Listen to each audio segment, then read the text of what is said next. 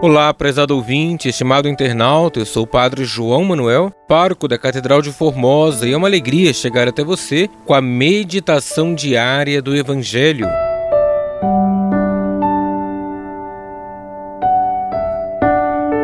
Hoje, 11 de setembro, sábado da 23ª semana do Tempo Comum, iremos meditar o Evangelho de Lucas, capítulo 6, versículos 43 ao 49.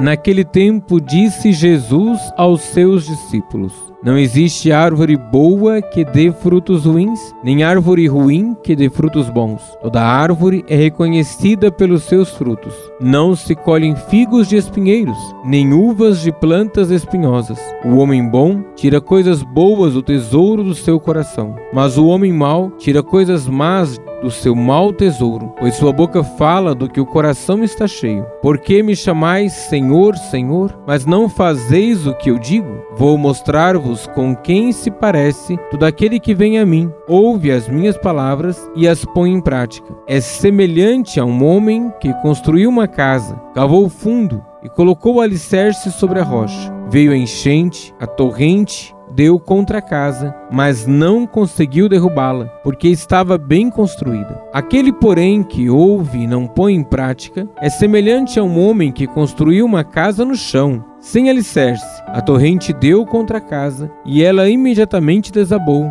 e foi grande a ruína dessa casa. Palavra da salvação, glória a vós, Senhor.